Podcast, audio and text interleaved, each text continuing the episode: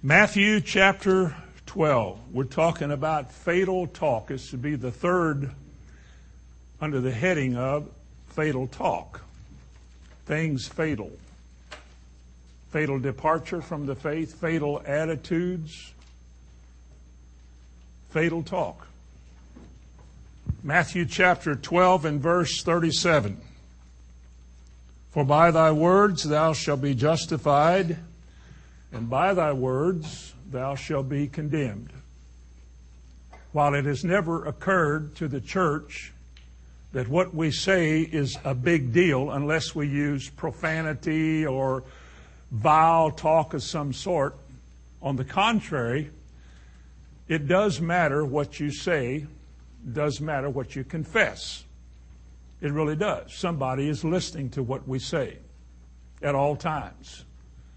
So important that Jesus here plainly said, by the words that you choose to use in your life, whether describing something or your opinion about something, your words will either justify you with whom?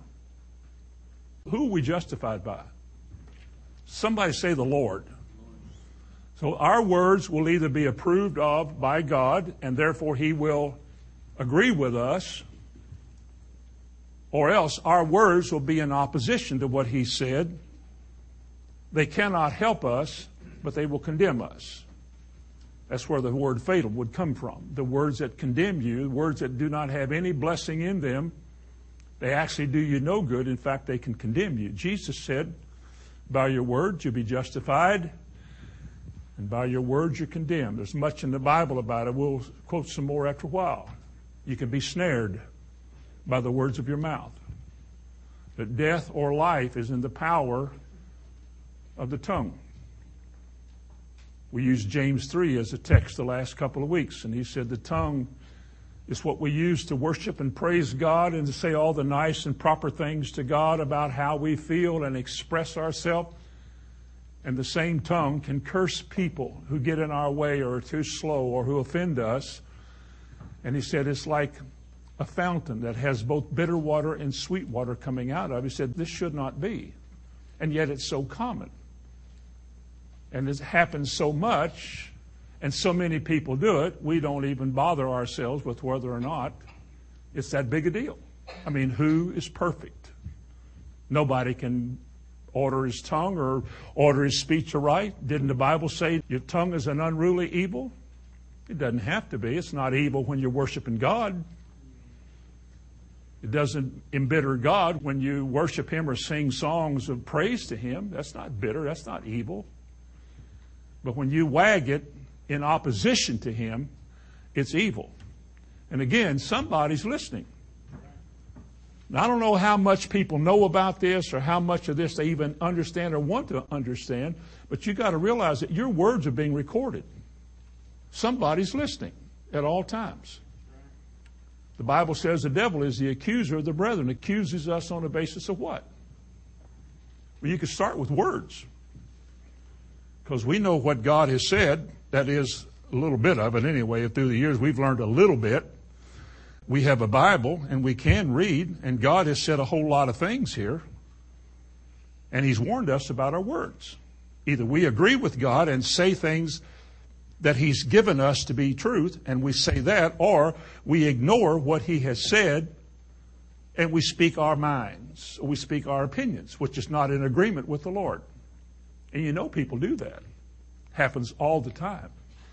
And people have no regard. Most people have no regard for what they say. Because if you say what God says all the time, people will quit hanging around you because you're weird.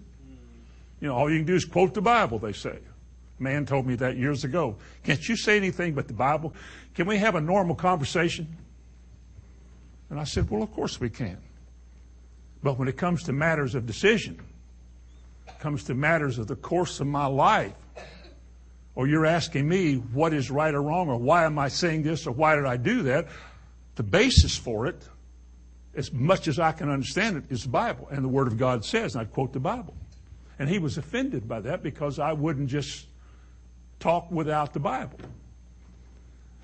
I try to explain to him when you begin hiding the Word in your heart, When you truly begin to abide in Him and His Word truly begins to abide in you, it's a living Word. It's not a dead word you have to hunt for. It's a living thing. When it's there, it's living. It's the answer you give when you're asked about an answer. What are you going to do about this? Well, the Word says. When the devil said to Jesus, Well, turn these stones and do this and throw yourself down from the temple, Jesus didn't try to say, Well, I don't have to do that because of who I am. He said, It is written. He himself, as an example for us to follow in his steps, he quoted the Bible. And there was nothing the devil could do when you speak the words of God. That's the one thing that God said He watches over to perform. If you know that, you want to keep yourself on God's side and say what He says, which is what the word confess in the Bible, profess or confess means. It means to say the same thing. Homologia. To say, homo, same, and logia or logos, word. Same word. To say the same thing. If we're wise people, that's what we do. We learn that God, who watches over His Word, defends us on the basis of that Word. And when our words are the words of God and they're in our heart, then our words confirm what God has said, and that's what He uses to set us free. It becomes a sword, it's as a weapon in our hands. If God says we are 8,000 promises, if God says we are, we can, and we shall, and we go around saying, I can't and it won't, then we're denying, in a sense, we're denying the truth and the power of what He said because we don't believe it'll happen. Therefore, we say it probably won't happen. And so many people do that. Good church folks do it. They don't just fall dead and get sick and go broke or something runs over them. They don't just get judged. So we just keep doing it. They do. But when it's living and when it's abiding, and when the words of God are not just Sunday mornings, Wednesday night teaching stuff, preaching stuff, but they become words of life. They become like a two edged sword.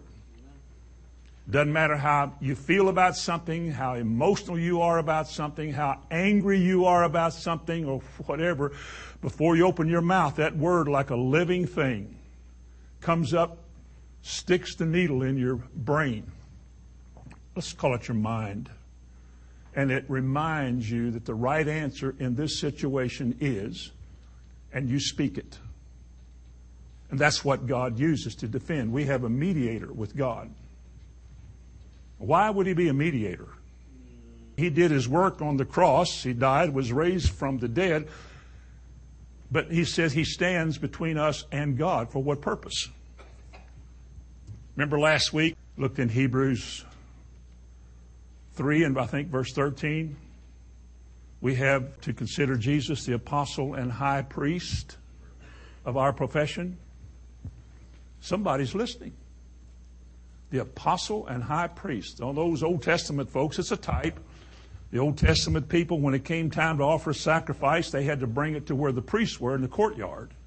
They had to wait their turn. They came in the courtyard, and many, many priests, and they would come up and what's the sin, or what's the problem, and they would confess to the priest. Well, we have in the New Testament, we have an apostle, one who is sent, and high priest, one who stands before God of what we say. And if we speak the words that He gives us to say, words that are the words of God, that words that honor Him, He defends us. We give no place to the devil. The words we hide in our heart are the words we speak in our mouth. And you go in Christian bookstores, you'll find people trying their very best to make something occult or wrong out of right confessions. Now, I do believe a lot of people think if they can say something long enough, maybe they'll get it. Well, that's an exercise in futility. That's mental gymnastics. It doesn't work that way. But when the Word is living and abiding in your heart, it's a living thing. When it's abiding, you're not trying to think of something to say, it's just a natural thing to say. Your faith becomes unconscious of itself. You become a faith person. You become a knowledgeable person, not because you're playing games with your mind all the time. It's just a living thing. It's there. And you speak it because it is there. Old things have passed away and all things are becoming new, including your words and your vocabulary. Now, we said there's two things about a fatal tongue. There, it's fatal when it gossips, when it repeats matters and whispers and slanders and backbites. My, what a hard thing that is to stop doing and overcome. And the secondly is doubt talk. Doubt and unbelief, what I've been speaking of here. When we talk faith, folks, we're talking the things that we believe that the Word of God confirms. We're saying what God said because it's what He said. Here's how it works. Remember 2 Corinthians 4:13? We therefore believe, we also speak. We hear it, we believe it, it connects, therefore we speak it. That's the way it works. We have heard, we have believed, therefore we speak. We speak what? We speak what the Bible says.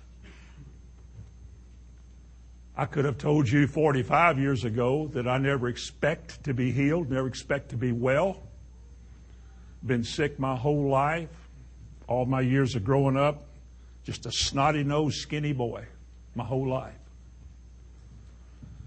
And I learned to be sick. I accepted sickness as a way of life, talked sick, thought sick, planned on sick. People do that as common in America. They buy health insurance, they buy all kinds of sick things because they are ingrained and trained by the world to think like that. You will get sick. You were born in a hospital, chances are you'll die in one. And I don't care what you want to believe, in the meantime, this is the way it works. It's such a strong thing that people have. And yet, when the Lord saved me and I began to hear these things, I thought they were the strangest things I'd ever heard. I thought it was a lie. How could you say by the stripes of Jesus, I am healed when my body testifies against it. And then I've learned your body says you are not, and God says you are. What does your mouth say? Who do you agree with? Do you agree with your body, the natural? You feel your pain. Or do you agree with God? He said by the stripes of Jesus you were healed, even though there's no evidence in your body that you're healed. Now, are you or not? Well, in the sense of manifestation, obviously not. But in the sense of believing, which is a spiritual matter. Are you what he says or not? Because you see, 1 John 5 says, if he said something is true and you say it probably isn't true, you're calling God a liar. You're doubting what he said to be true because you say with your mouth, I don't believe that. The swine flu's coming. You know, there's four or five of you going to get it. Well, I would say I won't. I don't receive that. You know why? Because something on the inside is living. I don't have to go read my Bible and get into concordance and hunt up a verse.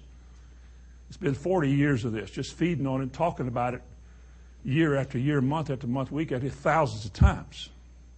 It's become me.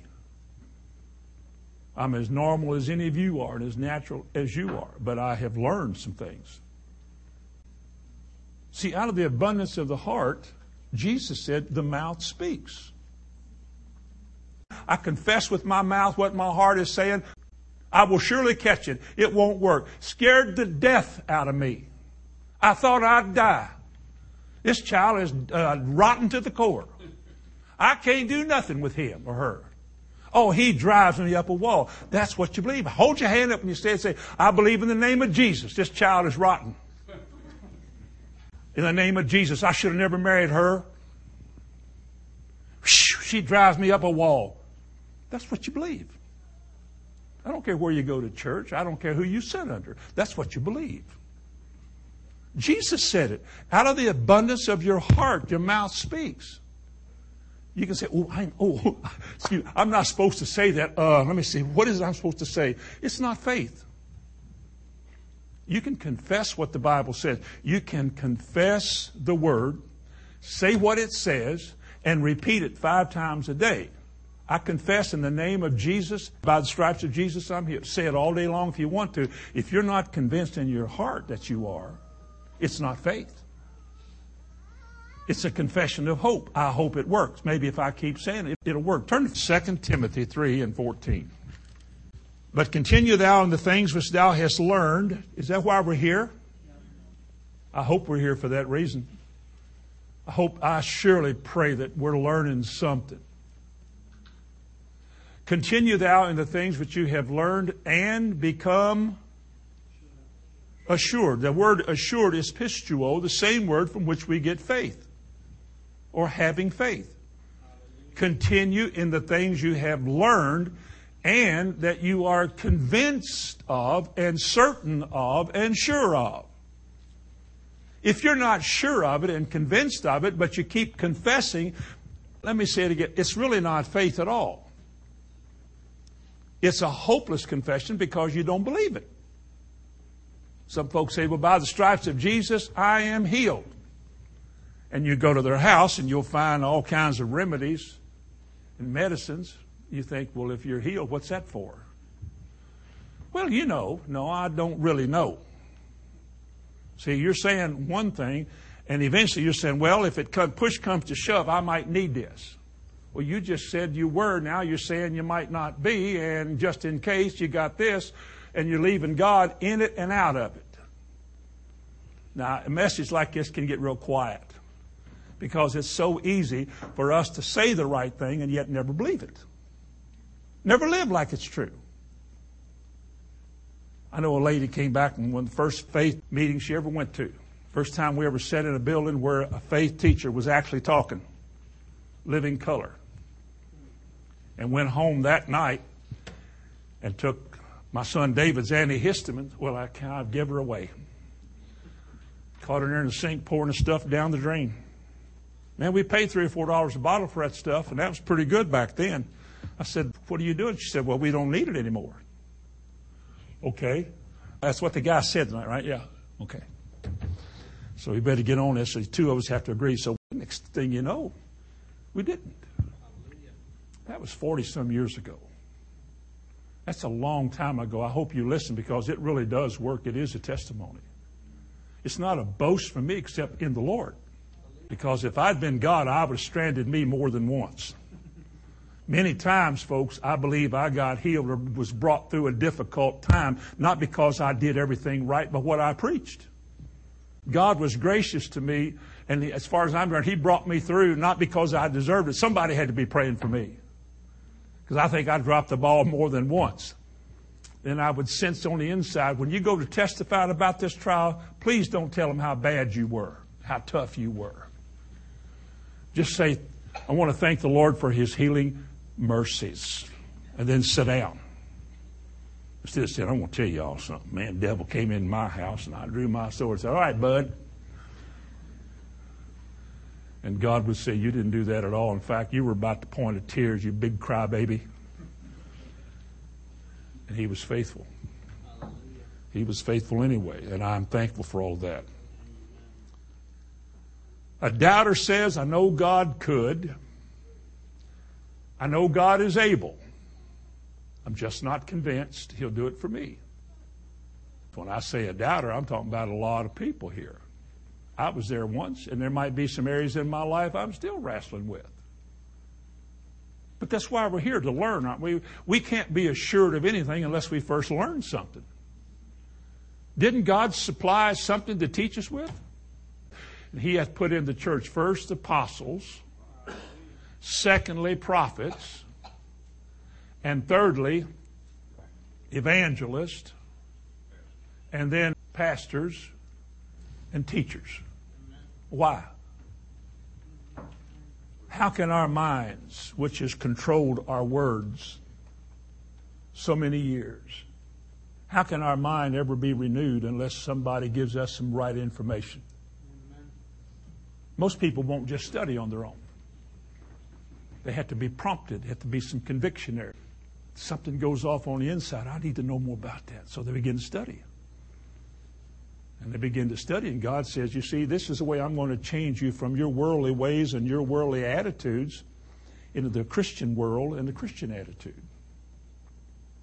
I want you fashioned like the world. I want you to be transformed by the renewing of your mind. Your mind. The thing that determines what you actually say. Your heart may say, Tell them I'm a healer. Yeah, but what would everybody think? So you're concerned more about what people say than what God says, so you say something else. We have to be changed. God deals with us, He's long suffering. But God is good to us, and He really does care about us. So a doubter can quote the Bible and he can keep confessing the Bible. He can do all that without actually being a believer. Now, I finished last week saying as we need as Christians in to develop, everybody that comes to Christ needs to develop a vocabulary of faith. The only way we can please God, and that's still in the Bible, without faith, it is impossible to please God.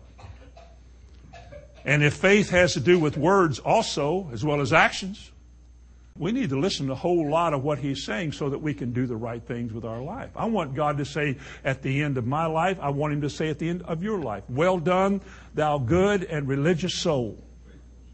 Does it still say faithful? Did you hear what he said? Well done, thou good and faithful servant. Faithful to what? The word. That's where faith comes from. Faith comes by hearing, hearing by the Word of God, Romans 10. So we have to develop a vocabulary of faith. Again, the Bible says we are snared by the words of our mouth. I don't want to be snared. I really don't. I want to be freed by the words of my mouth.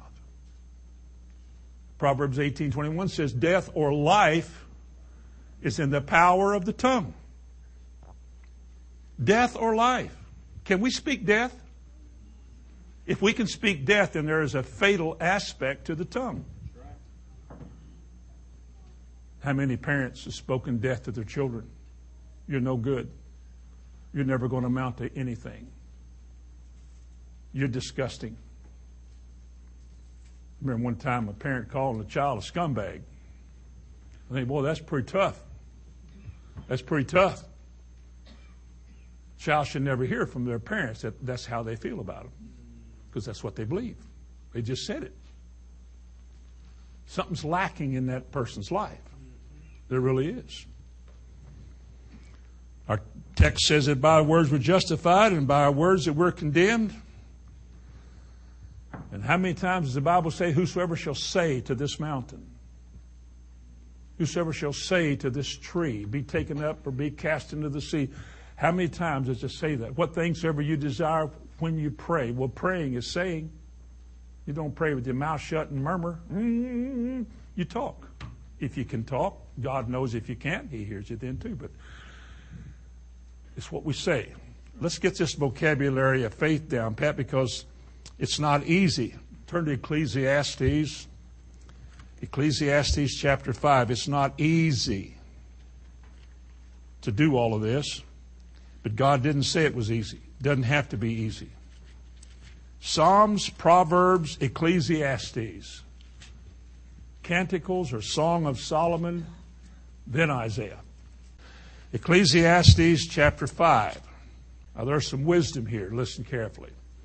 Verse 1 Keep thy foot when thou goest to the house of God, and be more ready to hear than to give the sacrifice of fools for they consider not that they do evil.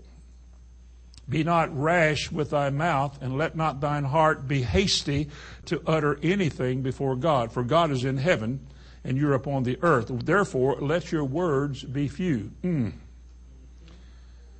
For a dream cometh through the multitude of business, and a fool's voice is known by the multitude of words.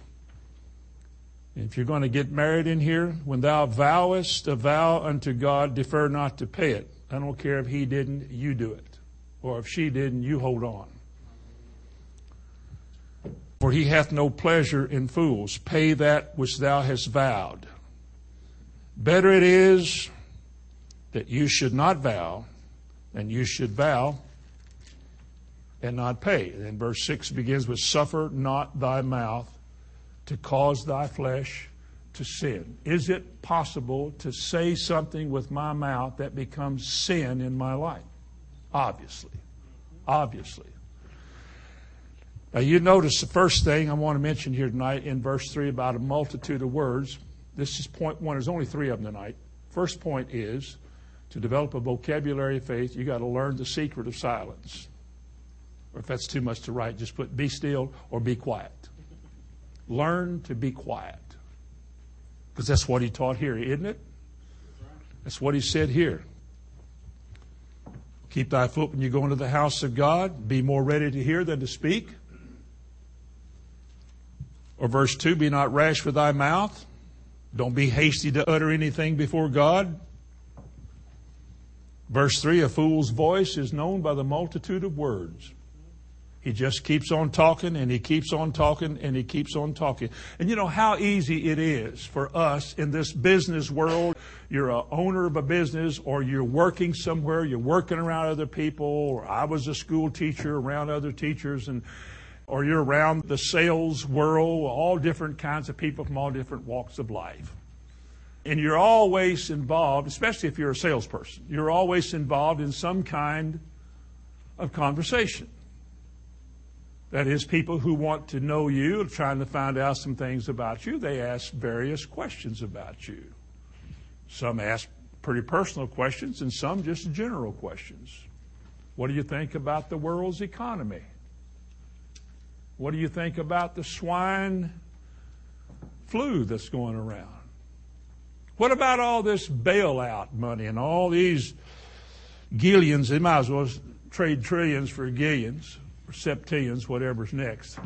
What about all this money that's being spent and the possibility they're going to raise taxes and this isn't going to work and and what about Iran? You know, they're going to bomb the world now. We're going to have trouble with that. And what about all of the sleeper cells in America? Well, all these Iranians, you know, they're invading every country in this world that'll, that'll accept them. They're getting in little groups all over the world, taking over Europe, Sweden. What do you think about all? We're invited to give our opinions and talk about these things. And it's not like you can't. You can't say, well, if I can't quote the Bible, I can't answer you because there would be no worldly wisdom about that at all. the Bible said, Be wise as serpents, but harmless as doves. We have to have the kind of personality. If you're in a world of sales, you got to have the kind of personality that disarms people from thinking that you're strange. Unless they ask you about what you believe, and then you tell them what you believe. Nothing strange about that. But it's just a general conversation. You really don't have to just keep running your mouth about that. Sometimes you could just say, well, you know, I don't know what they say about this flu or about Iran or about the political situation and the next move of Congress and, and this new judge on the court. And I don't know if we're going to have to give up our guns now because she's going to take them away. I don't know what they're going to do. Then I would probably say this I'm really not concerned about it.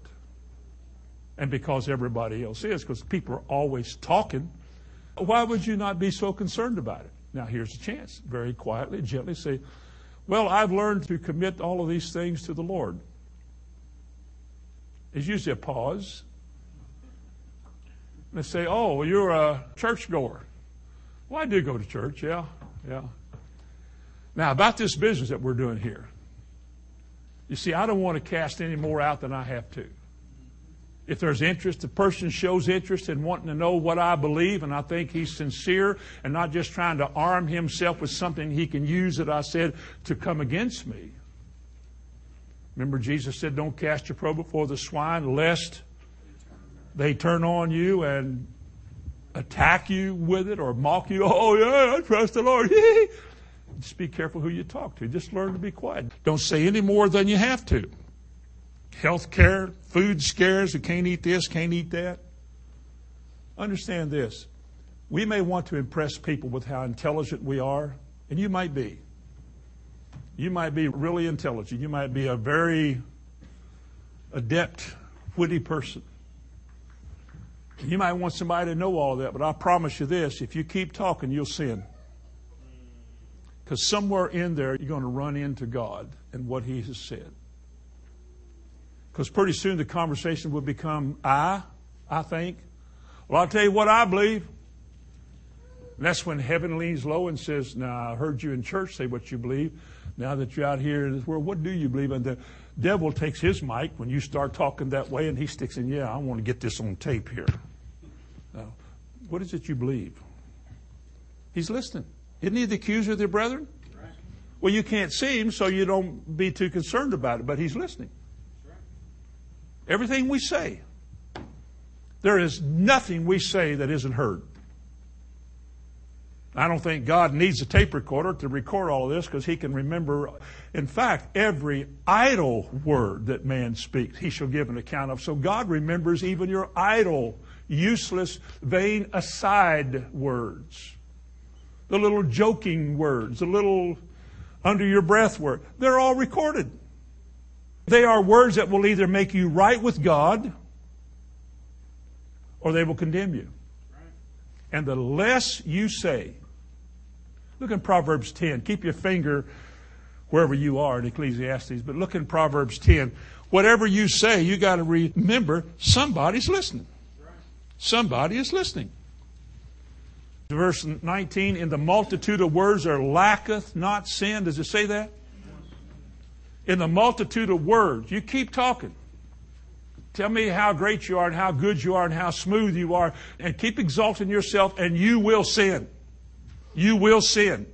You'll mess up because you talk too much. You will. Not only does it say in the multitude of words there be sin, but it also ends that verse by saying, But he that refraineth, is that in there? Yes. But he that refraineth his lips is not going to make a sale. not going to be popular. You'll never be elected. Say that he that refraineth his lips it means to hold back. You don't need to tell everything you know. You don't need to divulge to somebody who wouldn't appreciate what you believe. You don't need to tell all these people everything you believe. You need to learn to be quiet and stay out of things that you don't need to be involved in. Just leave them alone. We just feel like we have to answer somebody and talk to somebody all the time. I remember approaching one time at a big conference a very well known speaker. And he was standing out at the tape table with his tapes. This is back in the early 70s. Remember him standing there like I hear twirling his thumbs, right there by his tapes.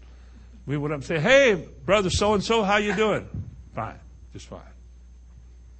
And he kept talking. Finally, he got he just walked off walked away. Now, in my country way, you know, everybody's supposed to say, hey, buddy, how you doing? That's the way I grew up. Hey, what's going on? But he wasn't one to engage in any kind of conversation. His words were very, very few. Now, later on, I actually got to know this fellow a little bit and actually got to talk to him, and I found that in private, he would volunteer a lot of, you know, how you doing? And he would talk, but he wouldn't just sit there and talk wouldn't just sit there and count a conversation about the latest going on in the world. He wouldn't do it. I think perhaps that was wisdom. I heard the same man say once, he said, a man that prays a lot doesn't talk much. And I thought, man, I need to get on my knees because my mouth runs from morning to night. I can't prove that that's true. But that's what he said, and maybe that was the reason he didn't have a lot of just off the cuff things to say but learn to be quiet. Stay out of conversations you don't have to get in. I mean, sometimes they're real juicy. Uh, people sometimes get in talking about hunting and about guns and things, and I know a little bit about that. And boy, I hear them over there talking. I want to get over to that table and say, "Let me tell y'all some stuff about this." And wisdom says, "You just leave it alone." You stay out of that because next thing you know, you're going to hear four letter words and you're going to hear cussing. And because you're talking about the same thing they like, you must be like them. And you've given them the impression that because you're a person that likes to fool with guns, that you are also a person who likes to cuss and drink and, and act like a fool. Jesus said back in Ecclesiastes 5 a fool's voice. A fool's voice is known by the multitude of his words. The second thing to develop this vocabulary of faith is learn. Learn to say what God says. Turn to Psalms 41. To say what God says. Now, we were talking a while ago about the conversation about with the world and the worldly crowd and in the social places where we work, the lunchroom or the cafeteria or out on the street or wherever in the shop. And the subject comes up about, oh, the swine flu or the breakdown of the economy, the bailout and all the money there. What about health care? And I don't know much about health care except I know that it's going to cost a lot of money and you're going to wind up paying for it at the expense of some other things in your life, if it's even passed. I don't like to get into political stuff much because I don't have any business putting that kind of stuff in my mind. 80% of the people who are insured are quite happy with what they have, and the percentage of those who aren't is much smaller than what you're hearing. If you try to change the whole thing around, it's just not good. I don't know how you would do it either. It's not my job. My job is the kingdom of God and not the kingdoms of this world. But when those subjects do come up, if the word of the Lord is abiding inside of you, your quick prayer is, God, what do you say about these things? For example, I'll ask you, and I'll say it with a little illustration of a story. A lady visited a friend of mine who was pastored once. She's having marriage problems. And it was a legitimate marriage problem that she was having. So she came to see her pastor one morning. She said, I need to talk to you, Pastor. He said, Come on over. He knew about her situation. And she came in and she looked right and normal and nice and, you know, all fixed up for a good cry. She came into his office and he said, Now, before you tell me what your problem is, before we start talking about this, give me three verses of Scripture that have to do with it. He said she looked at him and then she looked around and her brain was racing. I mean, it was like NASCAR going around and around in her mind trying to find something that she had heard before and heard all of this before, but nothing ever stuck because it was no big deal. Now, the one thing she needed to stand on was what God said, but it wasn't in there. Sure, she heard it. Of course, she heard it. It was preached in this church. Of course, it was. That doesn't mean you get it. That doesn't mean you even want it. It just means you heard it. The one thing that God sent to set a man free, you shall know the truth. And what does it do? Truth will make you free. You remember that? Amen. Now, if you don't have the truth inside of you, listen to me. This is practical. If the truth is not abiding inside of you, it's not a living thing. You tell me what in the world then God is going to use in your life to make you free, to unbind you. Of course, He came to set the captives free. Of course, He came to loose us from the bondage of the strong man. But what does He use to do it? He uses the Word. If you don't have it inside of you, what then can you give Him on your behalf to deliver you? You don't have it.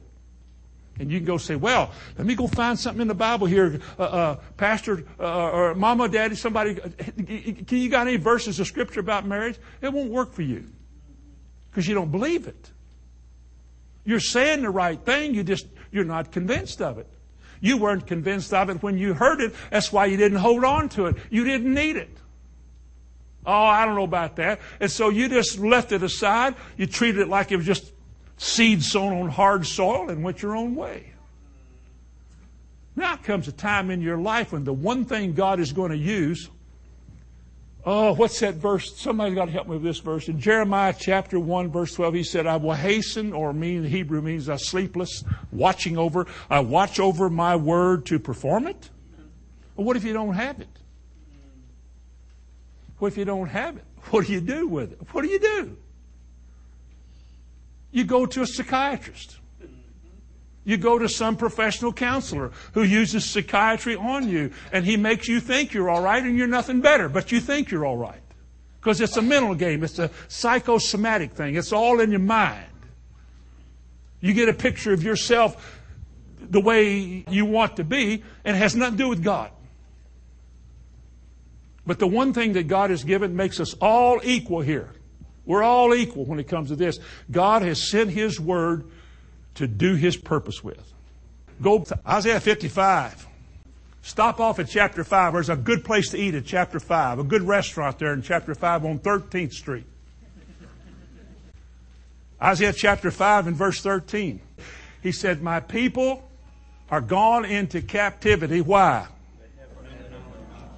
Of what? They've been to school, they went to university. Some of them wrote books. What do you mean they have no knowledge? Ask them a question, see how much they know. That kind of knowledge is not what he's talking about. My people are gone into captivity because they don't know my word. Now, Isaiah 55. Verse 11, so shall my word be. What word? What word? His word. Did he say my word? I like this. I really do. I want you to like it too. So shall my word be that goes forth out of the preacher's mouth. Out of his mouth. It isn't my word, it's his word. It shall not come back to me. How do you get it back up there? How do you get the word from out of his mouth? He sent it to the earth. How do you get it from the earth back to him? With your mouth. You speak the words. God hears from heaven, doesn't he? What does he hear? He hears what you're saying. So shall my word be that goes forth out of my mouth. It shall not return unto me void, but it shall do two things. And you should know this by heart. It shall accomplish that which I please, and it will prosper in the thing whereto I send it. Now, if we're hiding this word, if we're learning to say what God says, and God says He has sent His word to accomplish what He wants it to accomplish. And I read in His Word, oh, Psalm 34, 30, Psalm 91, I, I begin to read in His Word all these things that He has said. Can I not assume that those are the things He wants to do? Or are they just suggestions? Lofty verses, we ought to write songs about them and sing them, but we can never depend on them because He may not want to. Somebody's lied to us. Somebody's lied to us and our parents, and our generations before us. It took all the hope out of us. It took the hope out of our parents. They sat in lovely little churches with kind preachers who talked them out of this. They said, yes, God said it, but we know that He might not. And then they begin to point to all the examples of people they knew in their life that didn't get these things in here as though that verifies whether or not it works. Nobody ever told them it would work. Nobody told my parents that they could be healed. Nobody told them that. They never had that hope. Nobody told their parents my daddy, being a Catholic, never heard a thing in his whole life because they talked in tongues in the Catholic Church. They call it Latin. So he never knew what they were talking about. He didn't know. Didn't really matter. You go to confession and the priest says you're all right and you're all right as far as all these promises are concerned. He may not want to. That's what a man believes. You grow old like that. You never put any emphasis on the Word of God. You never read your Bible to learn what it says because it didn't really matter what it said. It might not work anyway. Why would you get all your hopes up by saying, well, here's a verse in Psalms 41 and verse 3? All because you consider the poor? You willing to help poor people? Listen to this. If you are, God will deliver you in time of trouble. That's one. The Lord will preserve him. That is, He will preserve you and keep you alive. And He'll make sure that you're blessed upon this earth and that He will not deliver you into the will of your enemies. And the Lord will do something in verse 3. He will strengthen him upon the bed of languishing. You ever been there? I hope you're not, but I've been there. Thou wilt make most of his bed Thou will make all of his bed in his sickness. He'll raise him up. Now, let me ask you a question. Did he send his word to do that? Isaiah 55 11. It shall not return void. It shall prosper in the thing whereto he sent it. Did he send it to do that? Did he send it to preserve you? Well, it doesn't just work because you read it, because you got to meet the conditions, don't you? That's another sermon. The conditions are to consider the poor, to take of your resources that God has blessed you with and see if you can't help some people that don't have anything because you want to. And God said He will make up all your bed and sickness. So, can I say with my mouth? If I really care about the poor and I support them, and I do, that He will make all my bed in sickness. If there's ever any sickness, He will make it and I'll be raised up off of it? Or is that wishful thinking? You see, I got a choice to make. I choose with my will. I choose to say what God said. God said He would do something. He said He would preserve me, didn't He? Amen. That I don't have to worry about insurance, life insurance, if He's going to preserve me. I say with my mouth, God will preserve me. I don't need something from man in case God doesn't. How about Psalm 91 with long life in clause 16 of my assurance policy? Clause 16 says, with long life will I satisfy him. So what do we say? Well, I don't know. You know, you might, you never know when your day's up and you might not. No, no, no, no, no, no. What do I say? I said what everybody else says. I'm talking like the world which believes nothing says. But now I've been given something to believe. God says what He says. And so I say, I want to put myself in agreement with the Lord. So I say, I say, with long life, Bonnie and I will be satisfied. And God will show us His salvation. His plan to bless us on this earth. Salvation, His saving ways, rescue us, heal us, soundness, strength, overcome. He will not only heal us, but He will show us His salvation. So I say with my mouth, in the midst of people who think I'm crazy. I don't need all that other stuff because God will show us His salvation and He'll take care of us. He will deliver us from all of our fears and all of our dangers and from the will of the enemy in Psalm 41. Didn't he say that? People look at you like, where are you coming from? And they go to church. Somewhere.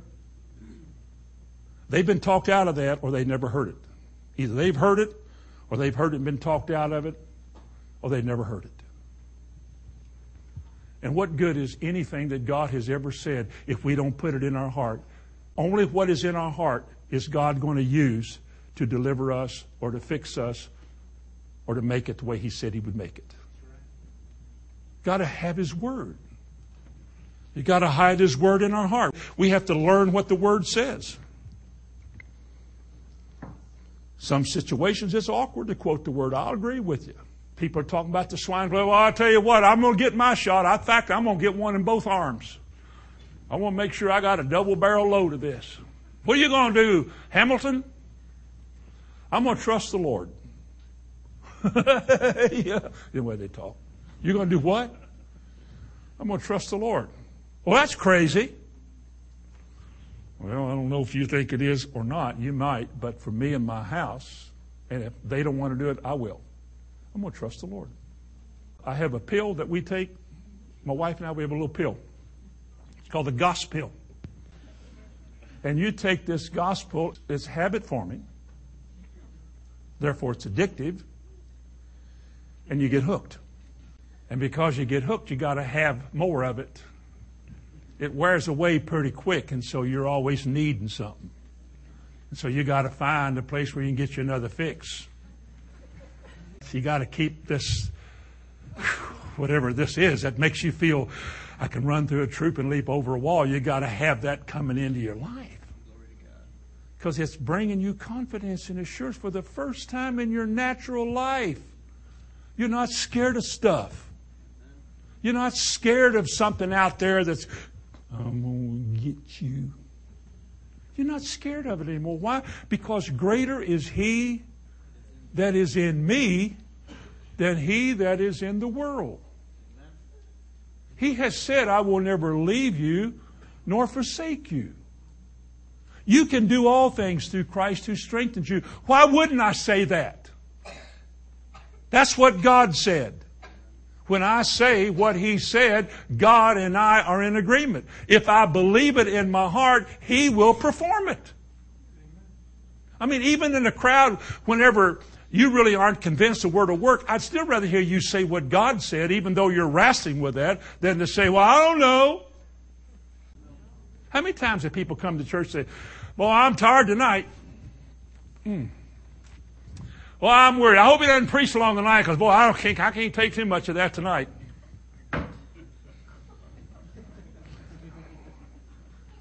If I get this all right, you all say amen. Well, somebody blocked me again tonight in the parking lot. I'm sure when I get out of church, I'll be blocked in and have to wait for that loud mouth to quit talking so they'll come out here and let me out of this parking lot. Why does she always have to sit behind me with that kid? That kid cries every time I go to church. They, I can, they whisper and talk, eat popcorn behind me. I can't do nothing right. You know what people say. Let me ask y'all a question. Is that really what you believe? Is that really what you believe? Is that really, after all these years and all this time, is this where we are? I've had people come to me in recent years, recent times here, and tell about a conversation they had with somebody. I don't know who it was. I don't even want to know. And somebody was saying you need to get a certain kind of a drug, and there's a certain kind of procedure you could get, and you ought to go do that.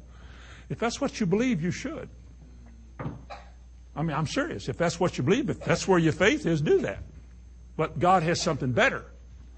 And I like to think that we're making the switch over here as all these years, as we keep saying the word and talking about the word, that God is going to bring this thing into our heart. Well, I don't want to talk like that around my friend. You know, I get around. You don't understand where I go to school or who I'm around or where I work. Man, time out. Who are your friends?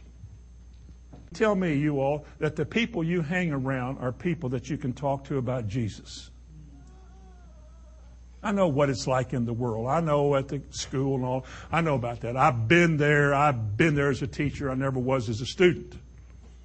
I learned to measure my words very, very carefully. I've sat on many, many, too many airplane trips, flying somewhere in this world.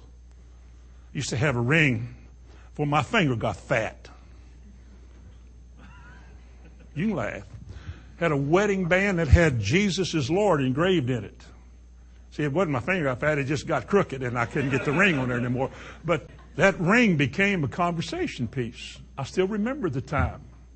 Lady sent me on a plane, I'm all buckled up and I'm picking up something, and somehow she said, I see that ring on your finger has something about the Lord. I said, Yeah, it says, Jesus is Lord.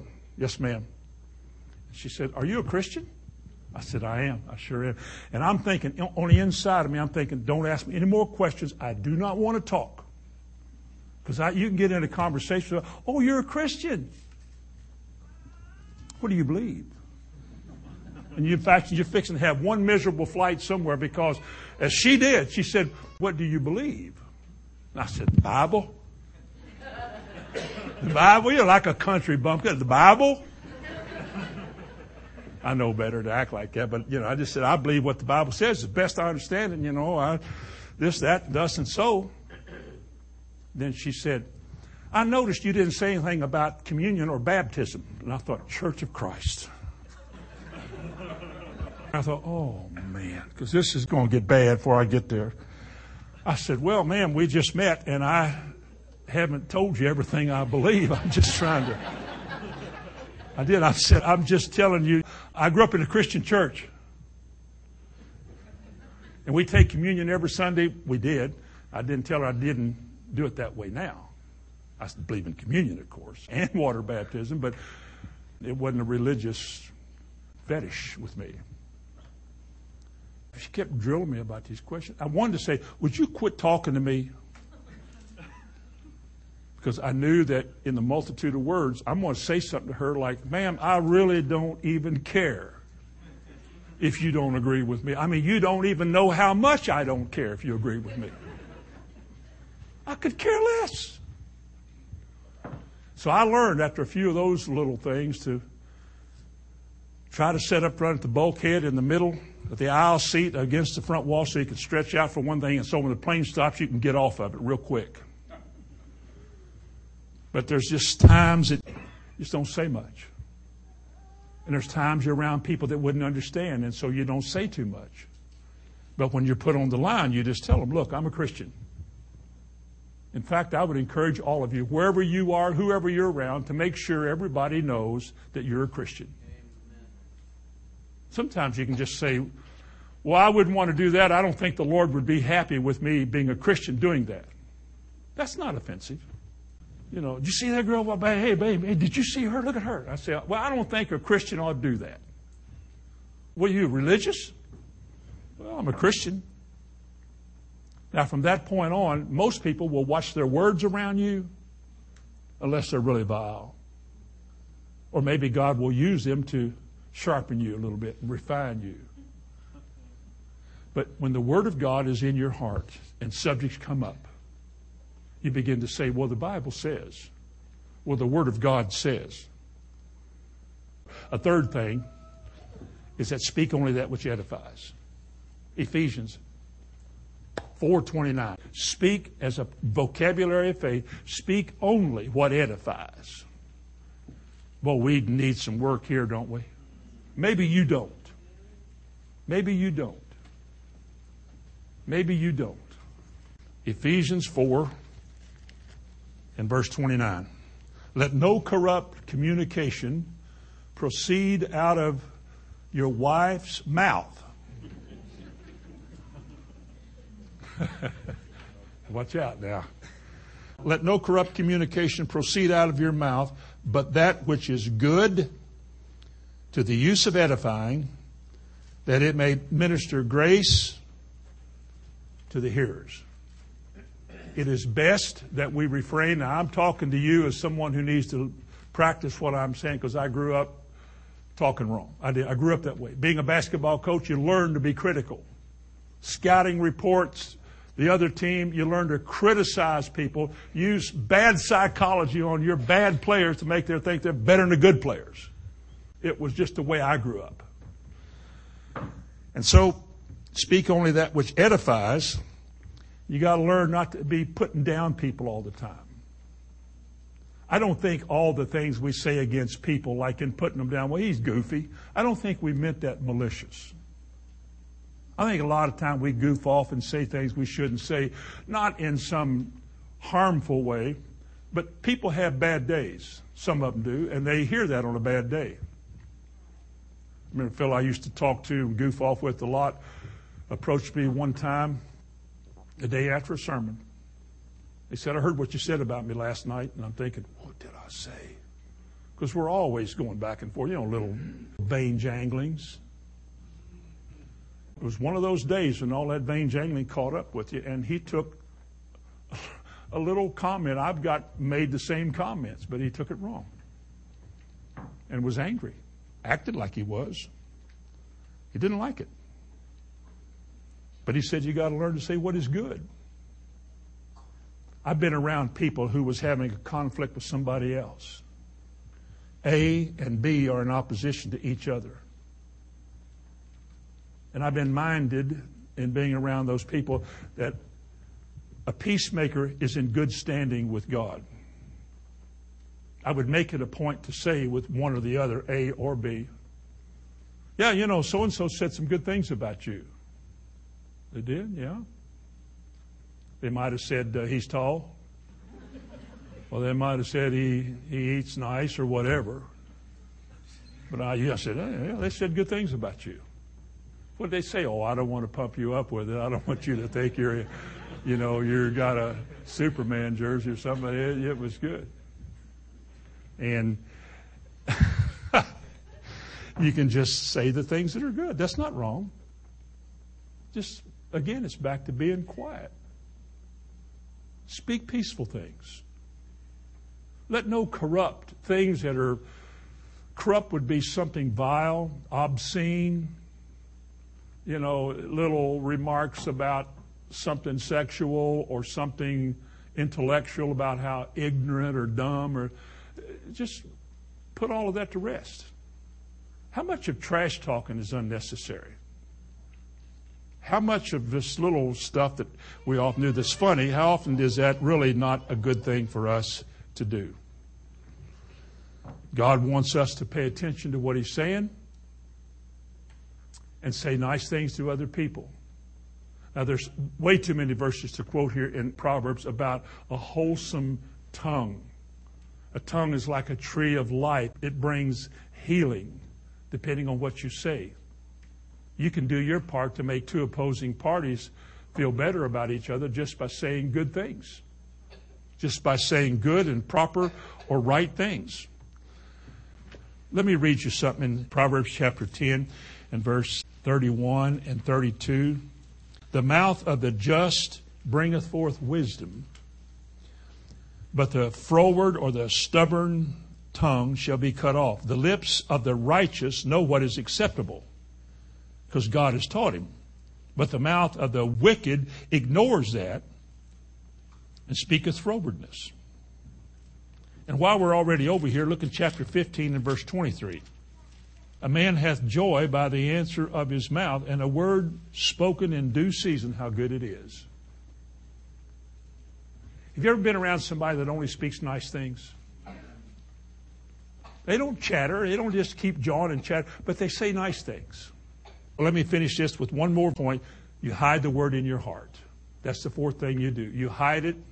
You not only learn it in point two, but you hide it. You make sure it is saturated, soaked in. Thy word, Psalm 119, verse 11, Thy word have I hid in my heart that I might not sin against you. You hide that word deep down in your heart and you keep it there. It becomes your treasure. Listen to this. You read the word. You think the word. You hear the word. You memorize the word. And you meditate on the word. There's sermons on each one of those points. Memorizing the word, that's a good thing. It's a good thing for you to practice memorizing the Word. How many books are there in the Bible? Don't say 88, that's keys on a piano. How many books are there about? 66. Route 66, remember that? How many are, are Old Testament books? 17 prophetic, 17 historical, the rest of them are poetic, five are poetic, 39. What's the longest book in the Bible? Just practice these things. Psalms. What's the second longest book in the Bible? It's Jeremiah. I looked at them today, so I'm pretty up to date on all of this. What's the longest book in the Old Testament? Psalm. What's the shortest book? Obadiah. What's the longest book in the New Testament? Acts. What's the shortest book? The shortest book in the Bible is 3 John. How many apostles?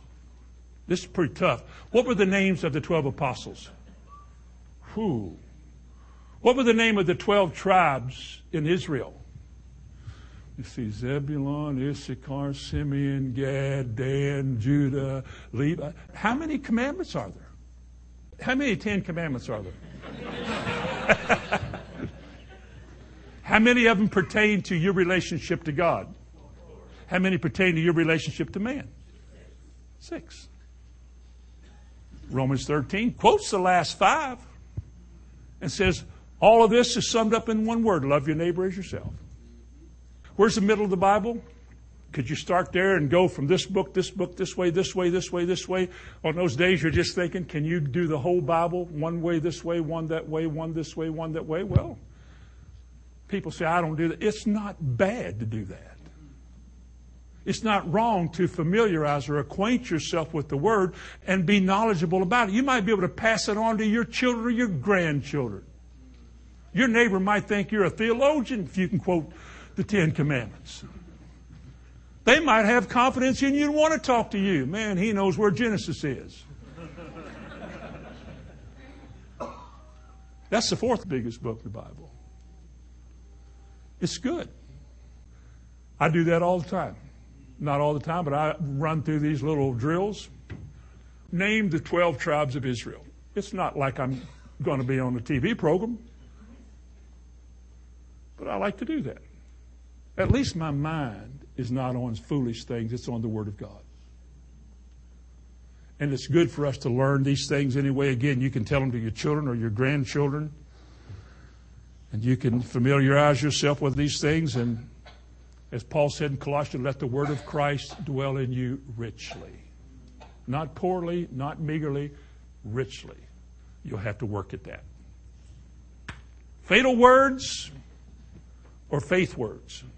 Which is in your heart? Amen. Bow your heads with me. Heavenly Father, in the name of Jesus, I ask you to cause your Spirit to illumine our hearts and minds that we might truly not only learn of Jesus,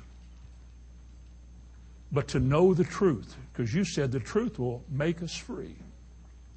When the Lord comes, I pray that this room will be full of God inside minded, Word inside minded people